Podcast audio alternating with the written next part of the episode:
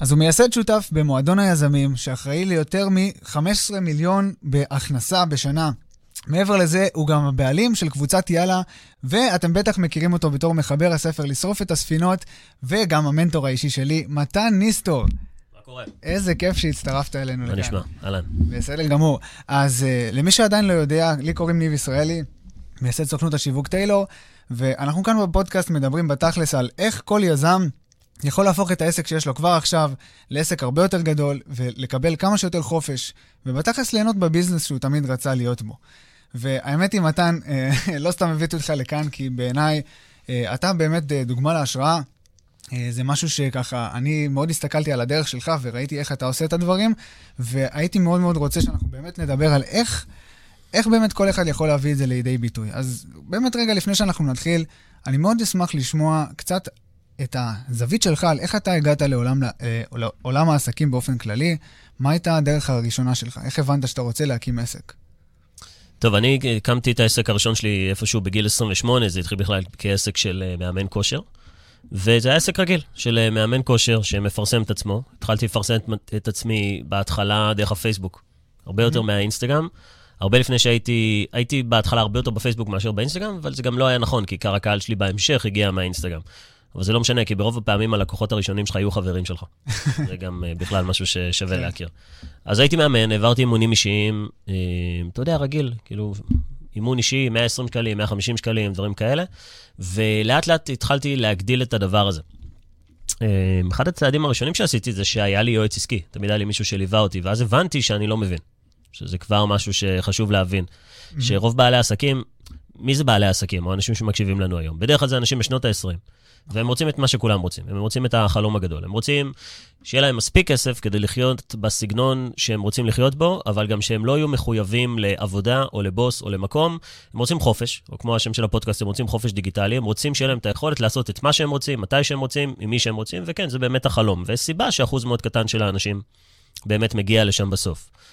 אז אני הגעתי לזה, התחלתי כמאמן כושר, ומשם הדברים התגלגלו, היום אני מזמן לא עושה את הדברים האלה. היום, כמו שאמרת, אני המייסד, יחד עם השותף שלי, עם עמרי כהן, את מועדון היזמים, ובעצם זאת הפלטפורמה שבה אנחנו עוזרים לאנשים להקים את העסק הראשון שלהם, כדי שהם יום אחד יגיעו למצב שהם רוצים, בין אם זה חופש דיגיטלי, בין אם זה להמשיך לעבוד, אבל להרוויח את כמות הכסף שהם רוצים. גם עמרי וגם אני, אנחנו, אין לנו איזו שאיפה של להפסיק לעבוד, אלא פשוט להמשיך ולראות מה אנחנו מסוגלים לעולל. זה בעצם עניין של בחירה, כאילו, אתה רוצה פשוט להגיע למצב שבו אתה קם בבוקר ואומר, טוב, בא לי לעבוד היום, כי זה מה שבאמת אני מרגיש שבא לי לעשות, אבל לא להרגיש מחויב לדבר הזה. יש איזושהי בעיה, הרבה פעמים אנשים רוצים להיכנס לעולם הזה כי הם רוצים להפסיק לעבוד. הרבה אנשים שלא אוהבים את העבודה שלהם, שומעים את זה הרבה אצל אנשים שאומרים, אני רוצה שיהיה לי מלא כסף, למה? כדי שאני אוכל להפסיק לעבוד. עכשיו, הם אומרים את זה בתור חוויה שלילית של מישהו שלא אוהב את העבודה שלו, נגיד יש להם בוס שהם לא אוהבים, או עבודה, או שעות עבודה, או שמתנהגים אליהם לא יפה. והם אומרים, בא לי שאני אוכל להפסיק לעבוד. עכשיו, בשביל זה הם צריכים שיהיה להם הרבה כסף. אז הרבה, זה הסיבה, אגב, שהרבה אנשים הולכים למקומות כמו לוטו. או הגרלות, או, אתה יודע, אולי צריך להתייחס לזה מתישהו, שהמדינה מקדמת באופן ממש סבבה הימורים. הימורים, כן. כן. ופשוט קוראים לזה בשם אחר, אבל זה אותו הדבר, זה אותו העיקרון. אז משחקים על זה שלאנשים יש חלום, אין להם, ואין להם את היכולת באמת להגשים את החלום, אז הם פונים לעניין של מזל. אז כולם רוצים את הדבר הזה. רוב האנשים, 99% מהאנשים שאני מדבר איתם, יגידו שהם רוצים יותר כסף כדי שהם יוכלו לעשות את מה שהם רוצים, ואז יש שתי, שתי בעיות. אחד, אין להם מושג איך עושים את זה, כי אתה יודע, אני התחלתי מירידה במשקל, ופחות קיבלתי את זה שאנשים אמרו לי, מתן, אני לא יודע איך מורידים במשקל. אתה צריך להיות ממש אידיוט כדי לא לדעת, לא לדעת איך מורידים במשקל. להפסיק לאכול. להפסיק לאכול, להתאמן יותר, ודברים כאלה. אבל אנשים לא מורידים במשקל, לא כי הם לא יודעים, מהסיבה השנייה, כי הם לא עושים. עכשיו, לגבי איך להרוויח כסף, אני מקבל את זה שאנשים גם לא יודעים את השלב הראשון. אנשים גם לא יודעים איך להרוויח את הכסף הזה, ואז בואו נחליט אם הם יעשו או לא. שזה אז... משהו שקשור לסביבה וחינוך? שזה קשור לסביבה, זה קשור לחינוך, זה קשור, קשור לבתי ספר, זה קשור לכל מה שלימדו אותנו עד היום, זה קשור לזה שאף אחד לא באמת מלמד את זה. אף אחד לא באמת מלמד את הדבר הזה. עכשיו, למה ירידה במשקל זה כל כך פשוט? כי אתה יכול לעשות את זה עם עצמך, וגם כאילו ניסו את זה הרבה יותר פעמים, אז אתה יכול להסתכל על הרבה אנשים שהורידו במשקל ולשאול אותם איך עושים את זה, ואתה כל פעם תשמע את אותה התשובה. עכשיו, תלך לאנשים שהרוויחו כסף, ואתה תשמע את התשובה שהם ייתנו לך לאיך מרוויחים כסף, בהתאם לדרך שבה הם הרוויחו כסף. והיום אני פוגש את זה הרבה אצל אנשים צעירים בשנות ה-20, שהם רוצים להרוויח את הכסף שלהם על ידי פעולות שלא יכניסו להם כסף, כמו קריפטו, ביטקוין, השקעות. כן. אה, אני פוגש אנשים שחיילים משוחררים, אומרים לי, אני שוקל להיכנס לעולם הנדל"ן. אני בראש, אני שוקל להוריד לך בעיטה. אתה, אתה לא מבין אפילו כמה שאתה לא מבין. ובשביל זה צריך אנשים שיחנכו באמת איך אפשר להרוויח כסף מאפס. אז כשאני התחלתי כמאמן כושר, וזה זה עסק שהכי קל להסביר בעולם, אתה בסך הכל שיה- צריך שיהיה לך איזשהו או מוצר או שירות, במקרה של מאמן כושר אתה מעביר אימונים, שזה קל להסביר את זה, זה כמו מורה פרטי, ואתה צריך אנשים, להעביר להם את זה. אז אתה צריך קודם כל שאנשים יכירו אותך, שאנשים ישאירו לך פרטים, בשפה המקצועית אנחנו קוראים לזה לידים. לידים. ואז אנחנו רוצים למכור להם. או אימון ניסיון, או כמה אימונים. ככה אתה מתחיל להרוויח כסף. ככה כל אחד עושה. יש כמובן עוד דרכים להרוויח כסף, אבל כשאנחנו מדברים במועדון, זה בדרך כלל הדברים כאלה. אנשים שיש להם איזושהי ידע או מומחיות, כמו אצלך, כל מה שקשור לעזור למאמני כושר או לעולם הפיטנס, להביא יותר לקוחות וכסף ולידים. אז יש לך מומחיות וידע וכישרון שלאנשים אחרים אין, ואתה מתמחר את זה, ואנשים באים אליך. וזה עסק שהוא קלאסי, ואני מציע לכולם, לכולם, לכולם, שהעסק הראשון שלהם יהיה עסק בסגנון הזה, עסק של שירות. זה העסק הפשוט ביותר, עם הסיכון הנמוך ביותר, וזה יושב עליכם. זה יושב על הפרסונה וזה יושב על הבן אדם. מעבר לזה שגם אני בהתחלה, אה, מי שמכיר את הסיפור שלי, אני באתי מעולם האי-קומרס ממש ממש בתחילת הדרך, וגם אני נתקלתי בעניין הזה שבסופו של דבר, להביא סחורה, להתעסק עם מוצרים, בסופו של דבר המרג'ין גם שנשאר לך, הוא הרבה פחות ממה שאתה יכול למנף כשאתה בן אדם שתכלס אה, הכל נשען על הידע שלך, על המומחיות שלך, ואז הרווחים שלך הם יותר גדולים. איזה עוד יתרון אתה יכול להגיד ש... אני אתן לך איזשהו סוד, משהו שאתה ואני יודעים. אתה עוזר לי לקדם את הספר שלי. נכון. עכשיו, אתה יודע, אני מוכר את הספר שלי בכמה? 37. 37 שקלים. עול- כמה עולה להדפיס ספר? עולה בערך 10 שקלים. אז על מה הולך לעלות 27 שקלים? על השילוח. נכון. אז כשה- אתה יודע שכשאני אומר שקחו את הספר שלי במתנה, רק תעזרו עם עלויות השילוח, אז באמת הם מקבלים את הספר ללא רווח. כי בחנויות הספרים הוא עולה 89 שקלים, או אני הייתי מוכר אותו באתר שלי ב-119 שקלים, כדי שיהיה את הרווח הזה. אבל בשלב מסוים אתה צריך לשאול את עצמך באמת לגבי הרווחים, כמה באמת אפשר לעשות מזה? ואני אגיד לך, כבן אדם הראשי, אין כסף בספרים. בספרים הם לא דרך כדי להרוויח כסף, אם כל מה שאתה רוצה לעשות זה למכור את הספר שלך. הספרים שלך, גם עמרי וגם אצלי, זה יעזור לך למכור את השירות שלך, או להפוך אותך לאוטוריטה, כדי שאנשים יבואו, שאנשים יכירו אותך, יאהבו אותך, יסמכו עליך, בסוף יקנו ממך. אז גם אני, כשאני מוכר את הספר שלי במחיר, במחיר עלות, זה משתי סיבות. אחד, שיקראו את הספר שלי, זו המתנה שלי לעולם, אבל שתיים, אני יודע שהכסף, הוא לא מגיע מהספר. הוא מגיע מזה שהם נחשפים אליי, מכירים אותי, ואז הם באים וצורכים את השירות שלי, ופה הדבר האמיתי. זה בעצם מה שקורה בבקאנד. כן. ומה שהרבה אנשים לא מצליחים להבין, בדרך כלל אנחנו נתקלים בהרבה אנשים שיש להם מוצר אחד שהוא אה, די זול, והם חושבים שממנו הם יתעשרו, כמו כל האנשים של הקורסים דיגיטליים ב-200 שקל ו-300 שקל. אי אפשר, אי אפשר להפוך את זה למשהו. אני מכיר את כל ה... אני מכיר מלא אנשים שמוכרים קורסים במאות שקלים, הם לא... אם הם עושים 15,000 שקל, זה חודש מטורף. ו- ו- וזה בגלל שהמוצרים שלהם זולים מדי. עכשיו, העניין עם קורסים דיגיטליים, שהרבה פעמים אתה פשוט צריך להחליט על מחיר שהוא גבוה יותר, ולהיות שלם עם זה, ולהצליח למכור את זה. וזה... בסוף אין קורס דיגיטלי שאם עכשיו אה, נסתכל עליו, אז מישהו יגיד הוא שווה 200 שקלים, וקורס אחר שווה 2,000 שקלים. זה איך אתה אורז את זה, זה על בסיס כמה ערך יש לך כבן אדם, כי בסוף, אותו קורס דיגיטלי, אם מישהו לא מוכר משווק את זה, ומישהו מוכר משווק את זה, המישהו מוכר יותר יכול לגבות על זה יותר כסף. וזה גם מה שחברות עושות שהם לוקחים אה, פרזנטורים. מהמם. לוקח פרזנטור, כי אני מקשר דברים לפרזנטור הזה, אני משלם לו כסף בתור חברה שהוא יקדם אותי, אבל זה יביא לי יותר מכירות. כי הבן אדם הזה הוא, הוא, הוא ממותג עם משהו, נגיד סתם, דיברנו על הימורים.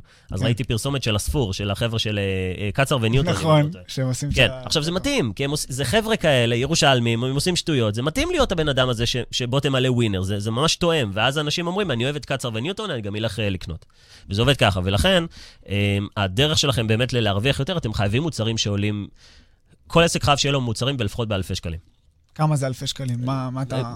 מ-1,900 שקלים וצפונה, אבל אתם לא תצליחו להגיע לסכומים שאתם באמת יכולים לבנות איתם עסק בתחילת הדרך, בלי מוצרים שהם, אה, שהם ב- בלי ארבע ספרות. אתם חייבים מוצרים של אלפי שקלים, אני אומר את זה לכל בן אדם. עכשיו, לכל מי שאומר, אין לי את זה, אז אתה פשוט צריך למכור יותר במכה את מה שאתה כבר מוכר שעולה נגיד 200 שקלים, כמו חבילה של אימונים.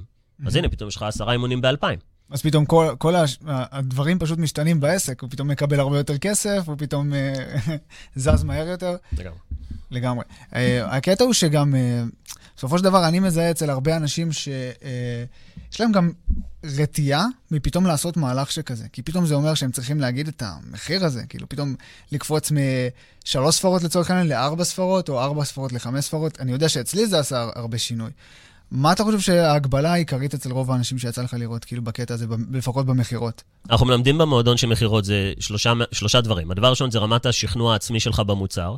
זאת אומרת, שאתה מוכר משהו, האם אתה באמת מאמין שהדבר הזה יעזור לצד השני לפתור את הבעיה. אני אתן לך דוגמה, המון אנשים שעובדים במוקדי מכירות, mm-hmm. והם מוכרים דברים שהם יודעים שהם לא באמת רלוונטיים. אנשים שמוכרים ביטוח, אנשים שמוכרים אה, אה, מוצרי קוסמטיקה שהם יודעים שהם ספק עובדים, ספק לא עובדים, ספק יגרמו לך לבעיות בעור. זאת אומרת, ברגע שאתה כאיש מכירות מוכר משהו שאתה לא שלם איתו ב-100%, זה יצא החוצה ואתה תסגור פחות. אז זה הפרמטר הראשון. ואגב, בשביל זה, מה שאנחנו תמיד אומרים לבעלי עסקים זה, אתם צריכים להזכיר לעצמכם שאתם תותחים. אתם צריכים להזכיר לעצמכם שהלקוחות שלכם... איך אתה עושה את זה, כאילו? אז אתה רוצה תמיד לאסוף אה, אה, עדויות, אתה תמיד רוצה לשמוע אנשים שאומרים לך מה דעתם. כמובן, אתה רוצה שהדבר הזה יהיה חיובי. לשאול את הלקוחות שלך איך הולך להם, או אנשים שהצליחו, אה, שייתנו לך איזשהו או סרטון מפרגן, או יכתבו לך משהו, ואתה צובר את זה, ובסוף, או אם יש לך תמונות של לפני אחרי, או אנשים או עדויות, בסוף כשאתה צופה בזה, אז אתה אומר, בואנה, נכון, כי לפעמים לכל בעל עסק יש ימים נמוכים יותר, ואתה רוצה להזכיר לעצמך שיש לך, לך המון תרומה. מעבר לכסף, אתה עוזר באמת לאנשים, וזה מעלה את רמת השכנוע העצמי שלך, כי בסוף היכולת שלך להגיד, הדבר הזה עולה עשרת אלפים שקלים, זה ממש איך אתה אומר את זה בווליום ובדיבור ובשפת גוף שלך, ואתה שלם עם זה ויציב עם זה, ויהיה לך הרבה יותר קל להעביר את זה אה, לצד השני, כי מה זה מכירה? מכירה זה העברת רגש הביטחון. בוא נסביר את זה, אתה משוכנע שאתה יכול לעזור לאנשים להביא לידים, אבל הצד השני שבא לקנות ממך לא משוכנע. עדיין לא. אז אתה חייב לשכנע אותו, כן, זה נקודת כן, כן. או שהוא חצי, הוא מכיר אותך. אבל עכשיו אתה צריך לשכנע אותו במה שאתה כבר משוכנע. אז קודם כל תהיה אתה המשוכנע, ולכן אם אתם מוכרים דברים בכל דבר שאתם לא באמת מאמינים בהם, ואתם עושים טובה שאתם עושים את זה, יש סיבה שאתם לא מרוויחים את סכומי הכסף שאתם רוצים. ואם אתם בעלי עסקים, תסתכלו על המוצר שלכם ותשאלו מ-1 עד 10 עד כמה אני מאמין או מאמינה ב- ביכולת שלי באמת לעזור לאנשים להשיג את מה שהם רוצים. ואם התשובה היא לא 10, אז אתם צריכים שנייה לבדוק מה אתם צריכים לשפר במוצר שלכם. אז זה השלב הראשון, בשכנוע עצמי. הדבר השני זה יכולת מכירה. זה טכני. זאת אומרת, איך אני מדבר, זה תסריט מכירה. זה הווליום שלי, זה, זה שפת גוף, זה הבעת פנים. זה, זה דברים שאפשר לתרגל. זאת אומרת, גם את הראשון, אפשר לעבוד על זה. הדבר השני, זה היכולת שלי, איך אני מדבר, איך אני מתנסח, איך אני מנהל את הסיטואציה של המכירה. הרבה דברים שקשורים לביטחון עצמי. והדבר השלישי זה, זה מוסר עבודה. מוסר עבודה זה אוקיי. כדי להשתפר במכירות, אני גם צריך לעשות הרבה שיחות מכירה. זאת אומרת, אני רוצה כל הזמן להיות בסירקולציה, בטח בתחילת הדרך, אתם צריכים לעשות מאות שיחות מכירה, אתם תמיד יכולים להציל את זה למישהו אחר, אבל יש יתרון אדיר בלהיות טוב בלמכור. כי לא משנה מה תעשו, אתם תצטרכו למכור. תמיד תוכלו להביא אנשים שימכרו בשבילכם, אבל אתם גם תרצו לדעת לתת להם פידבק. אז כל בעלי העסקים בתחילת הדרך שלהם צריכים כל הזמן לחיות בלופ, לופ חיובי, של לידים, שיחות מכירה, לידים, שיחות מכירה, לידים, שיחות מכירה. אתם צריכים גם לתת את השירות, אבל בשלב מסוים, כשאתם מביאים את הכוח אדם שלכם, וזה השלב הראשון, כדי איך להגיע למצב שיש לכם חופש, אתה צריך לקחת זמן של אנשים אחרים. ובשביל זמן של אנשים אחרים אתה צריך שיהיה לך צוות שיודע לעשות את מה שאתה עושה, והדבר הראשון שאנחנו משחררים מאיתנו, זה קודם כל התפעול, זאת אומרת, הפעילות עצמה. זאת אומרת, אם אני מאמן כושר, אז אני כבר לא זה שאומר לאנשים לעשות שכיבות צמיחה, אני כבר לא מבלה איתם שעה באימון, אני מביא מישהו שיעשה את האימון, אני זה שמביא את הלקוחות. סוגר אותם, ובודק שהעבודה מתבצעת בצורה שאני רוצה ושהיא תואמת לי. וככה אתה מתחיל לגדול, כי אז במקום להעביר אימון אחד במקביל, אתה יכול להעביר חמישה אימונים במקביל, ואתה מתחיל לשכפל את עצמך, שזה מגניב. לגמרי, אבל אני רוצה להתייחס לנקודה הזאת, כי יוצא לי להסתכל לא מעט פעמים מתחת למכסה המנוע של הרבה עסקים, והרבה פעמים אני מזהה שהם חושבים שיש להם כל מיני בעיות, אבל הבעיה האמיתית היא שהם עדיין מתפעלים את העסק. מה, מה, זה קצת דיסוננס, הייתי אומר, כי בסופו של דבר הרי הקמתי את העסק, אני מאמן כושר, אני רציתי להביא מהידע שלי לעולם, איך אני עכשיו קם והולך מהמקום הזה שאני כבר לא צריך לעשות את זה? אני לא יכול להיות עם הלקוחות, אני, לא אני בפועל בסוף נותן את, ה, את השירות הזה. זה קצת שובר איזושהי אה, אמונה, הייתי אומר, כי עד היום גידלתי את העסק למקום הזה, פתאום זה, זה מתהפך. יש משפט שאני מאוד אוהב, שאומר ש... עמרי ואני אומרים את זה גם עכשיו אה, כשאנחנו עושים אה, הכשרות למנכ"לים. אנחנו אומרים להם, שליטה זה מה שבנה אתכם עד לפה. שליטה, זאת אומרת, היכולת שלכם לדעת בדיוק מה קורה בכל סיטואציה ולהיות בשליטה על הדברים, זה שהבאתם את הלקוחות ודאגתם להם וראיתם שהשירות הוא בצורה מעולה ושהייתם על זה וש... כי, כי זה היה רק אתם, אין, זה לא עובר לאף אחד, אז אתם חייבים להיות בשליטה. אז שליטה בתחילת הדרך תגרום לכם להגיע ל, ל, לתוצאות מאוד טובות בזמן מאוד מהיר. בואו נגדיר 50 אלף שקלים ברמה החודשית במכירות. ואז בשלב, בשלב מסוים אתה מבין שאוקיי, אני רוצה לגדול, וזה השלב שאתה צריך לעשות ההפך.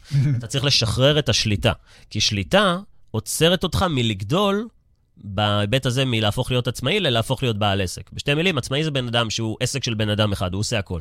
ובעל עסק זה אופרציה של קבוצה של אנשים, שבעל העסק נהיה מנהל, והוא מנהל את האנשים שעושים את מה שהוא פעם היה עושה כ- כעסק של בן אדם אחד.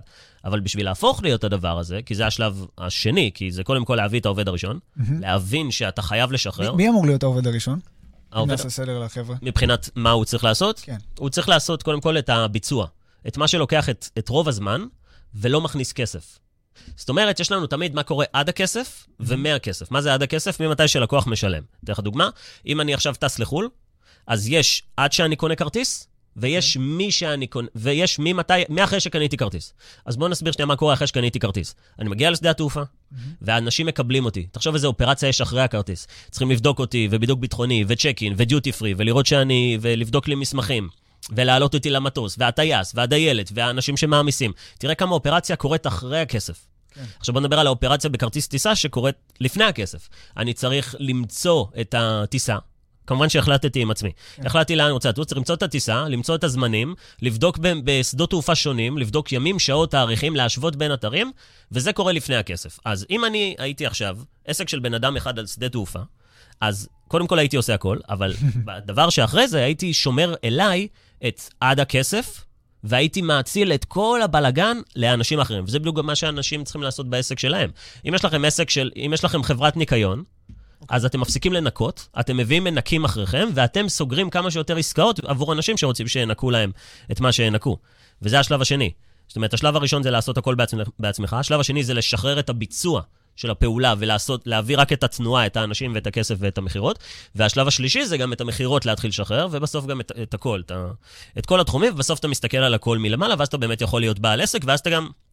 בהקשר לחופש, אתה יכול לנתק את עצמך מהעסק, או להביא ממש מנכ"ל גם במקומך. ממש שיחליף אותך, שיחליף אותך, שינהל את האנשים שהבאת, שעשו פעם את מה שאתה עושה. ו- וככה זה נראה. זהו? זהו. זה הכל? זה התורה. וואו, זה, תכלס, כאילו, זה, זה עושה המון המון סדר, כי באמת, אה, אני מכיר לא מעט אנשים ששמעו את החזון שלי, על איך אני, אה, לצורך העניין, רוצה להוביל את העניינים, ורוצה בסופו של דבר גם בעצמי לצאת לחופש המדובר, וזה נראה להם אבסורד. זה כאילו, גם אנשים עצמאיים אומרים, איך אתה יכול להביא עובדים כל כך מהר? איך אתה יכול להביא אנשים שימכרו בשבילך, הרי הם לא מכירים את המוצר? יש פה המון המון אמונות מגבילות. Uh, מעבר לזה שגם צריך אנשים, גם uh, צריך מערכות, uh, כל מיני דברים שאולי יכולים להיות אוטומטיים. יש משהו שאתה יכול להרחיב בנושא הזה? איך אפשר עדיין להרחיב את היכולת שלי לתפעל ולעזור לכל כך הרבה אנשים, גם כשזה uh, לא רק תלוי באנשים uh, נוספים כמו צוות? כן, כי בסוף אם אתה רוצה להיות בעל עסק, בוא נגיד שנייה, עסק, עסק זה...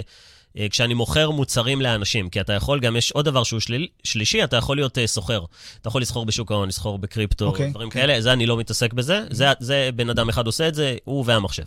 אבל כשאתה רוצה באמת אה, שיהיה לך איזשהו מוצר או שירות, אז אתה צריך כוח אדם, או שיש לך עסק שהוא דיגיטלי לחלוטין, שזה האופציה השנייה. כרגע, מקודם דיברתי איתך על עסק של האנשים, mm-hmm. עכשיו בוא נדבר על עסק של מוצרים. אז בוא נגיד שאני מוכר קורס דיגיטלי, ואני בונה משפך, אני בונה איזשהו פאנל ברשתות החברתיות, שלוחצים על כפתור, זה מוביל אותי לעוד דף, לעוד דף, לעוד דף, בסוף אני צריך להשאיר פרטים, ואז הם רוצים את הכרטיס אשראי שלי, והמנהל עצמו, המנכ"ל, יושב בבית והוא רואה שפתאום נכנס לו כסף. אבל גם שם, מה קורה אחרי הכסף? מישהו צריך לשלוח את המוצר, או שהמוצר, אם הוא דיגיטלי, הוא צריך להגיע לבן אדם, mm-hmm. אולי צריך שירות לקוחות, אולי צריך מענה, אולי יש תקלות. אה, יש עסקים שהם רזים יותר. העסק הזה שתיארתי של דיגיטלי, הוא יכול להיות רזה יותר, אבל גם בוא ניקח את אמזון, שזה כביכול עסק רזה. זה לא, יש להם מיליון וחצי עובדים, מיליון שש מאות עובדים. כן, כמה שהוא דיגיטלי ומקוון. כמה שהוא דיגיטלי, כי... ואם תבדוק, אתה תראה שרוב העובדים שלהם הם אחרי הכסף. זאת אומרת, כי בסוף, מה זה, מה זה עד הכסף? זה האתר, כן. זה התצוגה, זה הסליקות, זה המערכת. שיווק ומכירות. תחשוב כמה אנשים צריך בשביל זה. כן. ועכשיו תחשוב כמה צריך כדי, בשביל האופרציה, כדי לשלוח לך ולקנות את, את זה, ו, ו, ושליחויות ובעיות ושירות לקוחות והחזרות ודברים כאלה. אז עיקר העבודה היא קורית אחרי שאנשים משלמים, וזה מה שרוצים uh, לבטל. אם יש לכם עסק שהוא דיגיטלי, אז אתם יכולים גם להישאר עסק של בן אדם אחד אם יש לכם את המערכות הנכונות. יש הרבה מאוד, נגיד מערכת של דיוור, אפשר למכור ב- במיילים. אתה יכול לשלוח, ב- ב- אם אספת מספיק מיילים, ואתה יודע אה, כתיבה שיווקית כמו שצריך, אתה יכול לשלוח מיילים טובים, למכור לאנשים מוצרים דיגיטליים, ואתה מרוויח כסף מהלפטופ, ואתה מוכר דברים לאנשים. אם אתה, אה, אתה יכול גם לעשות את זה עם אס.אם.אסים. אם יש לך דפי נחיתה שמוכרים דברים. זאת אומרת, כל העולם הזה, אנשים קודם כל צריכים לשאול את עצמם איזה סוג עסק הם רוצים. יש הרבה שאלות שאנשים בתחילת הדרך צריכים לשאול את עצמם. Mm-hmm. זה קודם כל, השאלה המרכזית זה האם אני רוצה להיות שכיר או עצמאי. זה ההתפצלות. זה קודם כל. זה ההתפצלות הראשונה, כי זה כן. עולם שונה לחלוטין, זה לא קשור בכלל אחד לשני. אם אתה רוצה להיות שכיר, תקשיב טוב בבית ספר, תוציא ציונים טובים, לך תעשה אה, בגרות, מכינה, אה, פסיכומטרי. לך תעשה תואר, ת, תהיה טוב בתואר, ולך תתקבל לעבודה כשכיר, זה המסלול שלך. אם אתה רוצה להיות עצמאי, בכיתה ח' אתה מוזמן לעזוב את מערכת הלימודים. היא לא תעזור לך יותר מדי, ולך תלמד שיווק, מכירות, עסקים, התפתחות אישית, כי זה לא מעניין אף אחד אם יש לך בגרות מלאה, מעניין את הלקוח, האם אתה יכול לעזור לי עם הבעיה שלשמה באתי אליך. ולראיה, אנחנו מכירים גם בעל עסק אה, בן 14.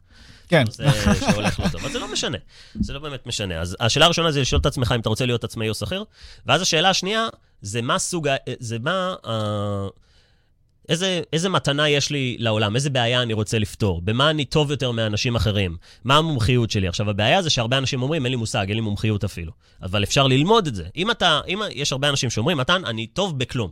אין לי מושג, ישנתי על האף כל החיים שלי, אני בן 23, ואני פתאום שואל את עצמי, במה אני טוב? והוא אומר לי, אחרי מסקנה עם הרבה אנשים, הגעתי, אני לא טוב בשום דבר. מעולה. אז עכשיו, במה אתה רוצה להיות טוב? כי זה יכול להיות שמה שמפריד בינך לבין להיות בקצת יותר טוב משאר כדור הארץ, זה כמה שבועות של למידה אינטנסיבית, מקצוע מאוד מאוד ספציפי. זאת אומרת, אם בן אדם אומר, אוקיי, אני רוצה להיות, אה, אני רוצה להז... להיות קמפיינר, mm-hmm. זה עולם ענק, זה מטורף. יש לי אורגני, יש לי ממומן, יש לי כתיבה שיווקית, יש לי uh, פייסבוק, גוגל, אינסטגרם, לידים, יש לי המון. אז בוא ניקח משהו אחד. אז uh, בוא נגיד, בא אליי בן אדם, אומר, אני לא יודע במה אני טוב, ואני יודע שזה קשור לשיווק. מעולה, בוא ניקח. כתיבה שיווקית. אז הוא יגיד, אוקיי, ייקח לי המון זמן ללמוד כתיבה שיווקית. אוקיי, בוא נלמד לעשות רק כותרות. בוא נלמד עכשיו שבוע שלם איך לעשות את הכותרות הטובות ביותר.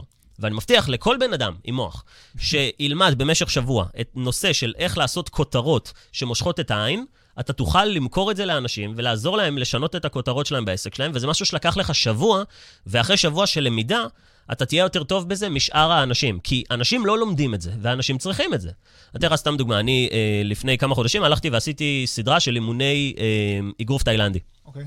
ואמרתי לעצמי, בואנה, רק מהאימונים הללו, אני כבר יותר טוב מרוב, לא מרוב העולם, מרוב הגברים, כי אני יודע גם קצת טכניקה. אוקיי? זאת אומרת, בגלל שאני יודע קצת טכניקה, שרק בסך הכל חמישה, שישה, שבעה, עשרה אימונים גרמו לי, אני כבר יותר טוב מרוב האנשים, כי הם לא עשו גם את הפער הזה.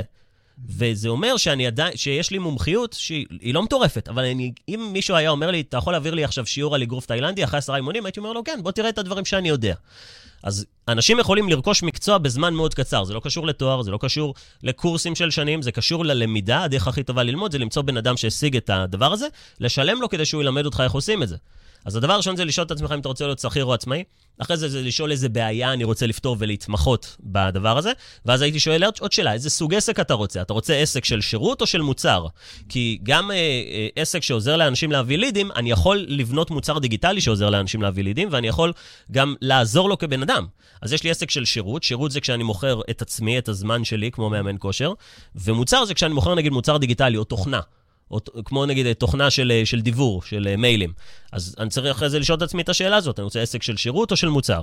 ואחרי שאתה שואל את עצמך את השאלות האלה, אז כבר אנחנו יכולים להתחיל לעבוד, כי זה הדברים החשובים. אחרי זה נגיע למי הקהל ואיך עושים את זה, אבל זה לאחר כך. כן, זה כבר ה- להיכנס לתוך הג'וס האמיתי של איך העסק באמת עובד. אה, בלי קשר, אני רק רוצה להדגיש את העניין הזה, אתה אמרת כל הזמן לזהות את הבעיה. אתה יודע מה? אני מרגיש שהרבה בעלי עסקים, יש עסקים באמת, הם קיימים 20 שנה, והם פונים אליי והם אומרים לי, טוב, אני רוצה לגדול, אני רוצה עוד לידים, ואז אני מתחקר אותם אחורה, רגע, ומה עשית עד עכשיו? איזה בעיה פתרת? אין להם מושג. הם אפילו לא מדברים בלקסיקון הזה, הם פשוט אומרים, לא יודע, אני נגררתי לעסק הזה. אני פתחתי אותו כי היה להם כואב כנראה להיות שכירים, אבל הם הגיעו לעסק והם לא באמת מזהים את הבעיה. איך אתה רואה את העניין הזה לפחות, איך אתה השתמשת בו, אה, בעסקים שלך, במה שאתה עשית, רק מזה שאתה הבנת מה בדיוק הבעיה של האנשים, ואיך אתה, בעצם, בגלל שידעת את הבעיה, ידעת לפתור אותה, איך הדבר הזה עזר לך להתקדם? ספציפית לגבי העסקים שאומרים לך את זה, שהם לא מבינים מה הם עושים, או שהם פשוט הגיעו לזה, הדבר הכי טוב בשבילם יהיה להתחיל מההתחלה. וממש לעצור, בוא נתחיל שנייה מההתחלה. איזה בעיה אתה פותר?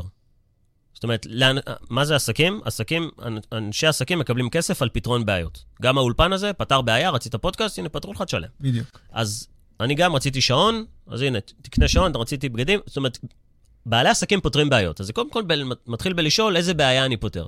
אחרי שעשינו את זה, אנחנו נעבור בלהבין מה שורש הבעיה. שורש הבעיה, אוקיי, יש בעיה. אבל למה אנשים לא מצליחים לפתור את הבעיה הזאת? זאת אומרת, לא מעניין אותי את מה שעל פני השטח. זאת אומרת, בעיה זה לאנשים אין זוגיות טובה. אוקיי, אבל למה זה? אוקיי, זה קשור לתקשורת בכלל. Mm-hmm. אוקיי, סבבה. ואז אני אשאל את עצמי, מה אני עושה שהמתחרים, הפוטנציאלים שלי בחוץ, לא עושים. כי אם אני עוזר לזוגות בזוגיות שלהם על ידי שיפור התקשורת, ואני רואה שהרבה אנשים עושים את זה, אז לא, אין לי דבר שנקרא בידול. אז אני רוצה גם לשייף את זה. אני רוצה להגדיר לעצמי משהו שאני עושה, שהמתחרים שלי לא יכולים לעשות, או כי הקדמתי אותם, או שהם פשוט לא יודעים. או שגם הוא פשוט עושה את זה הרבה יותר טוב מהם. או שאני עושה את זה הרבה יותר טוב מהם. אתה למדת שפוקוס פשוט עוזר לך להיות יותר טוב מהם. לגמרי. או שדייקתי את הקהל שאני פונה אליו, זה עוד משהו בבידול. זאת אומרת, יכול להיות שאני עושה בדיוק משהו כמו אנשים אחרים, אבל עצם זה שלא שיניתי את, ה, את הבידול בבעיה, זה חשוב, הבידול הוא באנשים, אלא במקום לעזור לכולם, כמו שהרבה אנשים עושים את הטעות הזאת, אני עוזר רק לקבוצה מאוד ספציפית, סתם, לנשים אחרי הריון, mm-hmm. בזוגיות, אז מה שזה קורה, זה מצמצם לי את כמות האנשים הרלוונטית במדינת ישראל, אבל כשמישהי תראה שאני עוזר לה, היא באה אליי, אין שאלות. זו פעולה שממש מפחידה את רוב בעלי העסקים, שאתה אומר להם, רגע, עצור הכל, אתה לא, אתה לא משווק למיליונים של אנשים, זה רק לכמות של אולי כמה עשרות אלפים. אבל הם פשוט יוצאים מנקודת הנחה שהם כבר, יש להם את כל הלקוחות האלה, אבל זה לא, זה לא נכון. הם חיים בסרט ש, שאנשים, שכל המדינה... שהם מחכים להם בתור שם. כן, לגמרי. אני רוצה שקצת תכניס אותנו לכל העולם הזה של... אה, בעצם פועלך המרכזי, שכרגע זה אה, מועדון היזמים, זה בעצם להוביל אנשים מהמצב שאין להם בכלל אפילו רעיון, למצב שהם משיגים את ה, בעצם את השליטה על עסק של uh, חמש וגם שש ספרות בחודש. כן. זה משהו שקודם כל אין דבר כזה במדינת ישראל, לפחות uh, לא בזמנים האלה, לא יודע מתי אתם שומעים את זה. איך עושים את השיפט הזה? איך גורמים לבן אדם שכרגע אין לו רעיון, ואתה אשכרה מוביל אותו למצב שהוא גם מרוויח שש ספורות בחודש, ולהזכיר, יש כאן מאזינים שהעסק שלהם כנראה מדשדש על אותו הכנסה כבר כמה שנים. איך עושים את השיפט הזה? לגבי אנשים שהם כבר נמצאים בעסק והם תקועים, הפתרון זה כמו מה שאמרתי, לכו כמה שלבים אחורה או תתחילו מההתחלה, ותחשבו שאתם מקימים את העסק הזה שוב. תשכחו את כל מה שעשיתם עד עכשיו, כי מה שעשיתם לא עובד, בגלל זה אתם תקועים. לגבי הבן אדם שמתחיל ומקים את העסק הראשון שלו, אז במועדון ספציפית, זה נקרא צמיד צהוב, זה אנשים שאין להם רעיון, או שיש להם רעיון אבל צריך להתניע איתם את העסק.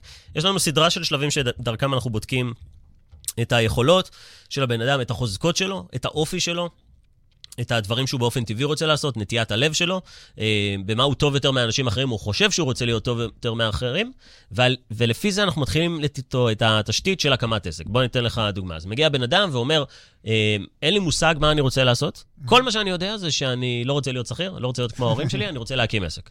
ואני אתן לך את הספוילר שהוא אחד הדברים החשובים שלקח לנו זמן להבין במועדון. העסק הראשון שלך הוא לא כל כך רלוונטי שזה יהיה עסק החלומות שלך. שזה יהיה הדבר החשוב ביותר שאתה עושה, שזה יהיה הייעוד שלך, זה לא. זה העסק הראשון שלך, זה כיתה א' לעולם העסקים. כל המטרה זה שתיכנס לעולם העסקים, שתיכנס פנימה, ושתבין את העולם הזה. אנחנו צריכים משהו כדי שנלמד אותך את מה שאנחנו רוצים ללמד אותך. אנחנו צריכים, אנחנו צריכים את הכרטיס כניסה לעולם הזה, וזה פחות רלוונטי בהתחלה, האם זה עסק החלומות שלך, או האם זה יושב על החוזקות הכי גדולות שלך, או האם זה, הבן, או האם זה הדבר שאתה רוצה לעשות כל החיים שלך. לא, המטרה זה שתיכנס לעולם העסקים, כי מה שקורה לאנשים שהם בפנים, קורה שני דברים.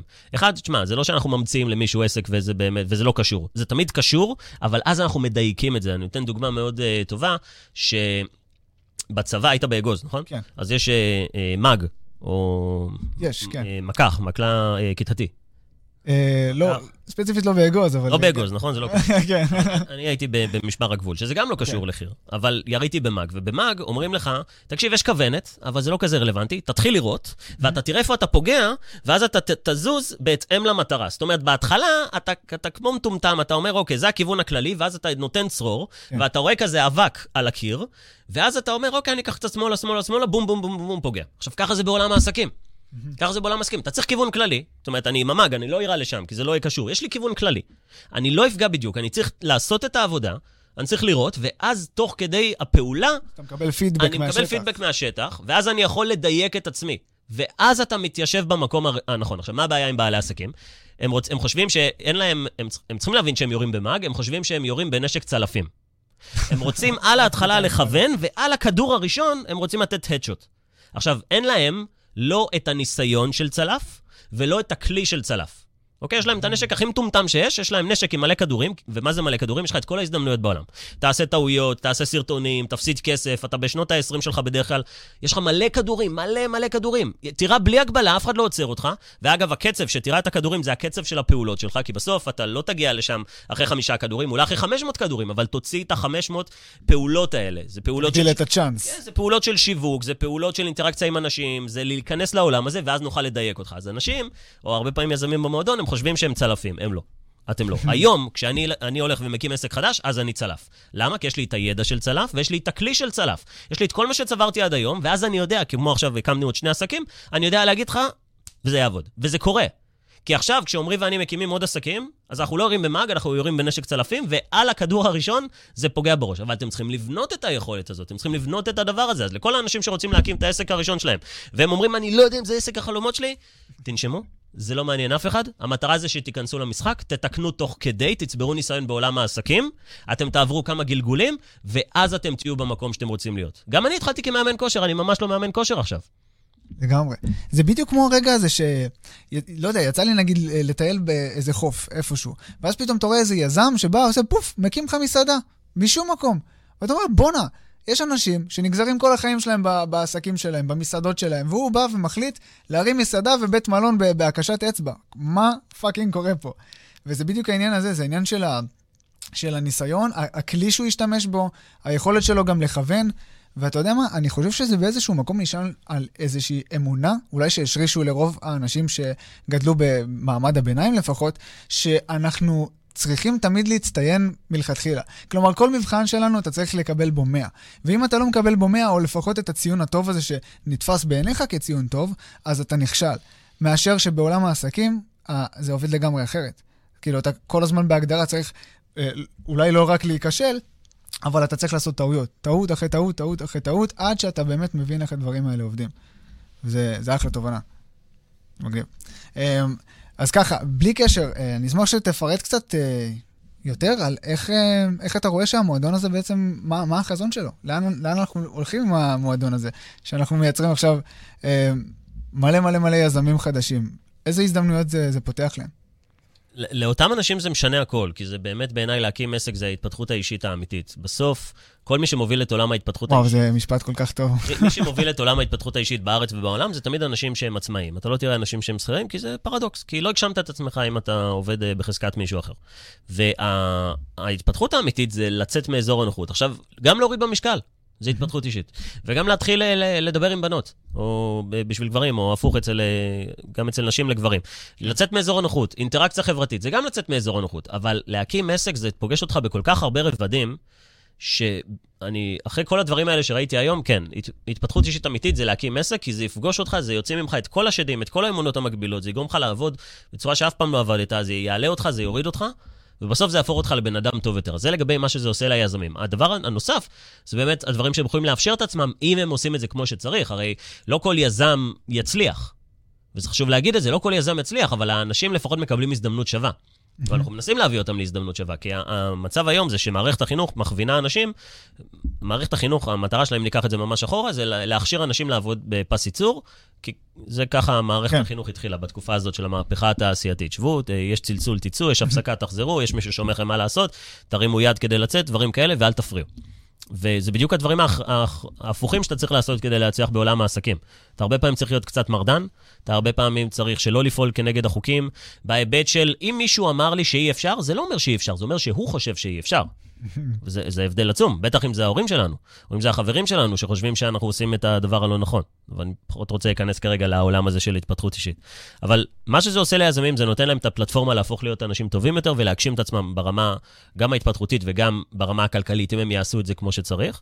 ומה שהמועדון שלנו, המטרה במועדון זה בסוף זה לשנות את מערכת החינוך על ידי זה שנקים רשת חדשה של בתי ספר, שבסוף, תראה, היום, אם אני הורה לילד בכיתה א', באיזה גיל ילדים מגיעים לכיתה א'? גיל 6? שש, משהו כזה, כן. אז אני צריך לשלוח אותו לאנשהו. השאלה היחידה זה אם לשלוח אותו לבית הספר בשכונה הזאת או בשכונה הזאת. זאת אומרת, זה, זה מונופול. זאת אומרת, אין לי באמת אפשרות. אני שולח אותו למערכת החינוך, כי יש עם רק... אותו סוג חינוך, כי יש, כן, כי יש רק דבר אחד כזה, וגם זה מגובה על ידי החוק. עכשיו, הרבה אנשים חושבים שהשינוי יגיע מלמעלה, שיגיע איזשהו שר חינוך ויגיד, החל ממחר, יש עוד סוג של בית ספר, יש עוד משהו, ותחליטו לאן אתם שולחים. זה לא יקרה מהרבה סיבות. ולכן, השינוי האמיתי צריך להגיע מלמטה. וזה, כל מי ששינה את העולם עד היום זה יזמים. הם המציאו את כל, דו, כל הדברים שיש בחדר, הומצאו על ידי יזמים, החל מהמיקרופון הזה או הבניין הזה. יזמים שינו את העולם, ואנחנו צריכים להכיר להם תודה על זה. ו... המטרה שלנו זה ליזום גם את הפלטפורמה הזאת, מקום שבאמת שאנשים יוכלו לשלוח את הילדים שלהם אליו. יש לנו המון בעיות עם זה, אנחנו לא ניכנס לזה, וזה גם חזון ליותר מעשר שנים, כי המטרה שלנו זה לקחת את היזמים שיש לנו היום בשנות ה-20, שבעתיד הם יהיו הורים לילדים, והם ישלחו את הילדים שלהם למערכת החינוך. אז יש לי עכשיו 15 שנה להבין איך אנחנו עושים את זה. אבל בשביל זה אנחנו צריכים לעשות, להכשיר כמה שיותר אנשים ולהסביר להם שיש דרך טובה יותר לחיות, שיש דרך טובה יותר... אה, גם להרוויח כסף, שהרבה דברים שסיפרו לנו בגיל ילדות לגבי הצלחה ולגבי כסף, זה דברים שהם לא נכונים, זה פשוט מה שסיפרו לנו, וזה מאוד תלוי איפה נולדת ולאיזה הורים ולאיזה סביבה ולאיזה משפחה. ואנחנו באמת יוצרים פה סביבה אחרת, אנחנו יוצרים פה סביבה של אנשים שמדברת אותה השפה, וכולם גם זזים לאותה המטרה. כל אחד רוצה להגשים את עצמו, אבל בגלל שכולם הולכים לאותו כיוון שנקרא הגשמה עצמית, mm-hmm. אז אנשים גם יכולים להחליף עצות וטיפים אחד עם השני. וזה מצחיק, כי היית חושב שכולם רוצים להגשים את עצמם, אז כולם על הנייר רוצים להגשים את עצמם, במבחן התוצאה זה לא באמת קורה. וזו הסיבה שתמיד יהיה רוב של אנשים שלא באמת מגשימים את עצמם, ומיעוט מאוד קטן של אנשים שעושה את השינוי. אתה קודם כל צריך לשנות את עצמך, ואז אתה משנה את העולם. כל מי שמנסה לשנות את העולם בלי לשנות את עצמו, זה נידון לכישלון, כי הבן אדם לא חזק מספיק כדי לשכנע אנשים אחרים, לשנות אנשים אחרים, אם עוד לא שינית את עצמך. ובגלל זה גם, אגב, עולם הכושר זה עולם מאוד טוב להתחיל בו לפני עולם העסקים, כי זה אתה עם עצמך. יש, תגדיר לעצמך מטרה, לשנות את הגוף שלך, להיכנס לכושר, להיות הכי חטוב שאתה יכול להיות, mm-hmm. וכשתשיג את זה, אתה תגיד, אוקיי, מה הדבר הבא? והרבה פעמים זה להקים עסק. אז אתה תראה בגלל זה... אצלנו במועדון, אגב, לא בדקנו את זה, אם אני אעמיד את כולם בשורה ויוריד מכולם חולצה, הרוב נראים ממש טוב. כאילו, וואלה. אנשים חטובים, כי יש קשר, זה עולם ההצלחה. זה אנשים שאכפת להם, שהם מבינים עניין, שהם מוכנים לעשות את מה שצריך, עם שאיפות גבוהות, תסתכל על זה בצורה סטטיסטית. קח 100 אה, אנשים מהמועדון, 100 אנשים ממדינת ישראל, תסתכל רק על ה-BMI שלהם, אתה תראה בהגדרה שבמועדון ה-BMI נמוך יותר או המשקל תקין יותר, וזה לא טעות, ואנחנו לא מדברים על כושר ותזונה ודברים כאלה, אבל זה קשור לאופי. וכשאתה משנה את עצמך, אז אתה משנה את הזוגיות שלך ואת הכסף שלך ואת הבריאות שלך. וזה המקום שצריך באמת להיות בו. זה בעצם משהו הוליסטי, כאילו זה הולך אחד עם השני, כאילו ברגע שהבן אדם מחויב להצלחה, אז כל דבר שהוא רוצה להשיג בעצם, אין שום דבר שיכול לעצור אותו. האמת שיש את המודל הזה שאתה מדבר עליו לא מעט, שזה מודל אה, אה, אני עסק ואז כסף. כי בסופו של דבר... יש את האנשים האלה שחושבים שגם אם הם יזכו בלוטו, אז פתאום כל החלומות שלהם יתגשמו, אבל המציאות היא הפוכה. Yeah. כן. וכל העניין הזה שאני קודם כל חייב להשקיע בעצמי, אני צריך להיות ברמה הזאת, אה, ברמה המנטלית הכי גבוהה שיכולה להיות, רק אז העסק שלי ישתפר, ורק אז אני ארוויח כמה שיותר כסף. מה אתה עוד יכול להרחיב על הדבר הזה? איפה אתה רואה את זה, לפחות אצל רוב העסקים שנמצאים היום במדינת ישראל? אחת, יש שתי סיבות ללמה אתה לא מרוויח כסף כבעל עסק. אחד, המודל העסקי שלך לא נכון, זה אומר שאתה לא אה, משווק כמו שצריך, אתה לא אה, מוכר כמו שצריך, המוצר שלך לא מספיק טוב, אתה לא פונה לקהל הנכון, זה דברים שהם טכניים. ואת זה קל לפתור. פשוט צריך בן אדם חיצוני ש... שיסתכל על זה ויגיד לך, אתה טועה כאן, כאן וכאן, ותשנה את זה, את זה ואת זה. אבל יש עוד סיבה, שזה קשור ליזם, שזה קשור לבן אדם עצמו. וזה בן אדם שיכול להיות שברמה, בבפנים שלו, הוא לא חושב שבאמת זה יצליח. הוא עושה את זה אולי מהסיבות הלא נכונות, הוא עושה את זה כדי להוכיח לאנשים, הוא לא באמת רוצה לגדול. אה, יכול להיות שהבן אדם... הוא לא מצליח להכיל את הדבר הזה.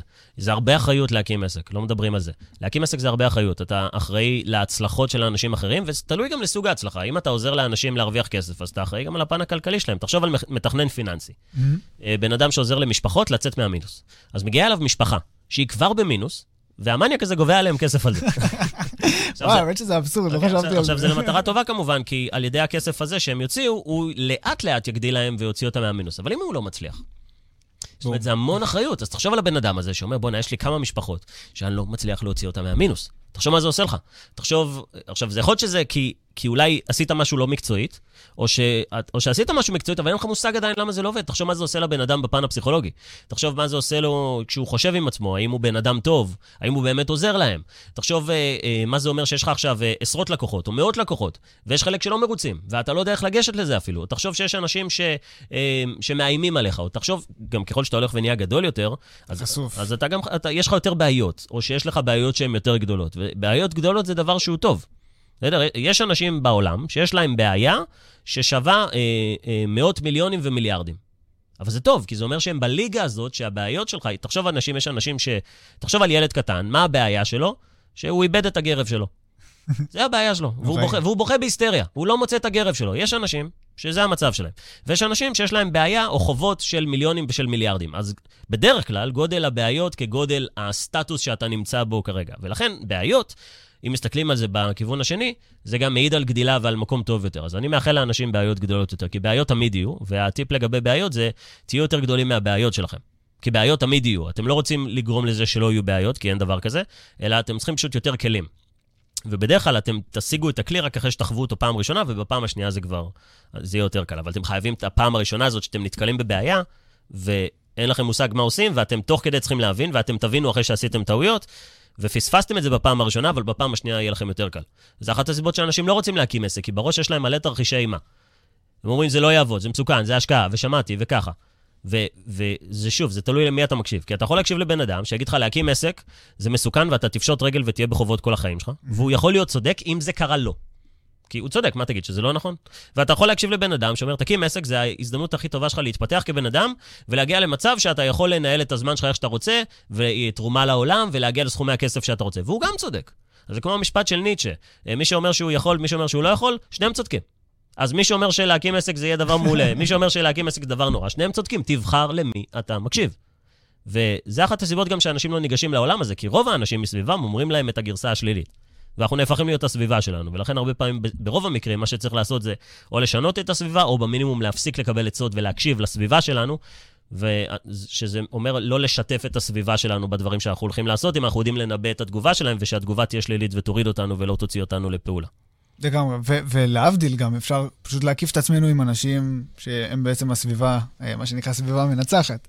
שהם דווקא ידחפו, והאמת שגם אני מניסיון, מאז ששמעתי את העצה הזאת בפעם הראשונה ממך, זה עזר לי בצורה בלתי יאומנת. אז אם יש פה מישהו ששומע את זה ויודע שהוא נמצא בסביבה שהיא לא תומכת, שהיא מורידה אותו למטה, זה טיפ מספר אחד אה, שאני גם יכול להביא לכם. אה, מתן, בוא רק תנסה להוריד את זה במשפט אחד. אם עכשיו כל המאזינים שלנו שבאמת רוצים להרוויח יותר כסף, הם רוצים להגדיל את העסק שלהם, הם רוצים לחיות בביזנס שהם תמיד רצו לחיות בו, איזה טיפ היית נותן להם? בשביל הביזנס שהם רוצים, או בשביל כן. שיהיה להם את, שהם יוכלו, שיהיה להם את החופש? כי זה שני דברים שונים. בואו נתייחס ל... לראשון קודם. אז לראשון זה קודם כל לשאול את עצמכם את השאלות הקשות. איזה חיים אתם רוצים שיהיה לכם? האם אתם רוצים את עצמאים, שכירים, איזה בעיה אתם רוצים לפתור ואיזה סוג עסק אתם רוצים לעשות? ואחרי שהגעתם לתשובות האלה, לכו לבן אדם שילמד אתכם איך עושים את זה ותגידו אמן. זה הדרך הנכונה. כי אתם לא יודעים להקים עסק. ואם אתם חושבים שתדעו להקים עסק, אז שאלו את עצמכם אם בגיל 17 עליתם לבד לרכב והתחלתם לנהוג. אוקיי? אז לא. וברכב בינינו, לא באמת היית עושה תאונת דרכים באיילון, היית דופק את הפגוש של הרכב של אבא שלך. אבל במציאות בעולם העסקים, הנזק הוא באמת יכול להיות גדול. אז אל תעלו על רכב העסקים לבד. אז אלה האנשים שרוצים להקים את העסק. למי שרוצה לקחת את העסק שלו ולקחת אותו למקום שבו הוא אומר, אוקיי, עכשיו אני בחופש ויש לי את הזמן, שני דברים, או שזה יהיה מבוסס מערכות, או שזה יהיה מבוסס בני, בני אדם. אם זה מערכות, לכו לאנשים שילמדו אתכם איך לעשות את זה, כי זה מומחיות. כן. והדבר השני, אם אתם רוצים שזה יהיה מבוסס בני אדם, אתם צריכים שיהיה לכם את היכולת לסחוף אנשים אחריכם, כי בסוף אתם רוצים שאנשים יבואו לעבוד עבורכם, לשלם להם משהו, אבל אתם תיקחו גם כסף אליכם. עכשיו, זה מוזר לחשוב על זה, כי הבן אדם יכול להגיד, רגע, למה אני לא עושה את זה בעצמי? עכשיו, שני דברים. לא כל האנשים רוצים להיות יזמים, רוב האנשים לא רוצים להיות יזמים. רוב האנשים לא רוצים את האחריות, או שהם לא יודעים איך לעשות את זה, או שהם פשוט מעדיפים את המקום הזה. אבל דבר שני, אתם צריכים לספק לאנשים שיבואו להיות הצוות שלכם משהו שהוא מעבר לכסף. כי אתם לא רוצים שאנשים יבואו ויהיו חלק מהצוות שלכם ויעזרו לכם להגשים את החזון שלכם או של החברה שלכם, שכסף זה הדבר היחיד שמניע אותם, כי אז הם ילכו לבן אדם הבא שמציע יותר כסף, זה כמו להתחרות על מחיר בעסקים. כן. כי, כי אם כל מה שמעניין אותי זה מחיר, אני אחפש לזול ביותר, ואם אני עובד שכל מה שמעניין אותי זה כסף, אני אלך לגבוה ביותר. ואנחנו רואים את זה הרבה פעמים נגיד בהייטק. אנשים שבאים לעבוד בהייטק, הם נטו מוכוונים כסף, פחות אכפת להם בדרך כלל מה vision כן. של החברה. ולכן, לעסקים קטנים שמתחילים בתחילת הדרך, אתם צריכים למצוא אנשים שרוצים את החזון כמוכם, והם יישארו איתכם, לא משנה מה. נגיד, אני, כשהייתי בקורונה, היו לי שבעה עובדים, שבעה, שמונה עובדים, תלוי באיזה יחידת זמן של הדבר הזה. Mm-hmm. והיה איזה שלב שאמרתי להם, תקשיבו, אני מפחד שלא יהיה לי מספיק כסף, כי המכירות ירדו. מפחד שלא יהיה לי מספיק כסף כדי לשלם לכם משכורת. והיו לי חצי מהאנשים, חצי מהאנשים שאמרו, טוב, תתמודד, וחצי מהאנשים שאמרו לי, תקשיב, מתן, אם צריך, אני אעשה ככה וככה וככה. יופי, כבר חילקתם לי אתכם לחצי שאני אוהב, לחצי שאני איתי באש ובמים, ולחצי שאני מבין שאתם לא איתי. אני כן. צריך אתכם, אבל אתם הראשונים שאני אפטר מהם, כי הבנתי גם מה מניע אתכם. וזה בסדר להיות מונע מכסף, אבל כבעל עסק, תמצא את האנשים שרוצים שרוצים או להיות קרובים אליך, או ללמוד ממך, או שזאתי באמת למתקדמים. אתם, אתה רוצה שהעסק שלך יוכל גם לענות על הצרכים של הצד השני. אם יש בן אדם שרוצה אה, להשפיע על אנשים, האם דרך דרכך הוא יוכל להשיג את ההשפעה הזאת על אנשים? אם כן, אולי קיצרת לו את הדרך והוא יבוא אליך ומצאנו משהו שהוא רוצה יותר מכסף. וואו, אז כאילו אתה מגשים את החזון שלו בתוך החזון שלך, ואז אתה בעצם יוצר מעגל הצלחה שהם מקבלים drive אינסופי מהמקום הזה שאתה יצרת. Mm-hmm. וואו, מטורף. טוב, וואו, אנחנו נתנו פה ממש ממש אה, טיפים זהב, אני לא יודע אם אתם הספקתם לרשום את הכל, אבל אה, באמת, אה, קודם כל, תודה רבה שהתארחת פה, מתן, זה ממש לא ברור מאליו. ודבר אחרון, איפה אנשים יכולים למצוא עליך עוד דברים, איך הם יכולים לגשת אליך? הדבר הראשון, שני דברים. תקראו את הספר שלי, לשרוף את הספינות, והדבר השני, תקשיבו לפודקאסט שלי, סביבה מנצחת. תכירו אותי ככה טוב יותר, ואז באמת תחליטו אם אתם רוצים לעקוב אחריי באינסטגרם. אחרי שתעקבו אחריי באינסטגרם, בטח כבר תגיעו לאחד האירועים, לכנסים או למועדון, וגם אתם תתחילו להגשים את עצמכם. על הכיפאק, לגמרי. אז אה, טוב, חבר'ה, הגענו לסוף של הפרק הזה, אז אני רק מזכיר לכם שאם באמת אתם מרגישים שאם אין לכם את היכולת להביא עוד לידים, לעשות עוד מכירות, זה בסך הכל תלוי בכם. אתם, יש לכם את השליטה המלאה על איך הדבר הזה הולך להתנהל. אתם רק תחליטו באיזה ביזנס אתם רוצים לחיות, והאם אתם רוצים לקחת את זה לשלב הבא, ולא להיות תקועים בתוך עסק שהוא פשוט זוחל אה, ולא מתקדם לשום מקום. אז עד כאן אה, לפרק הזה. תודה רבה שהתארחת כאן, מתן, ואנחנו ניפגש בפרק הבא.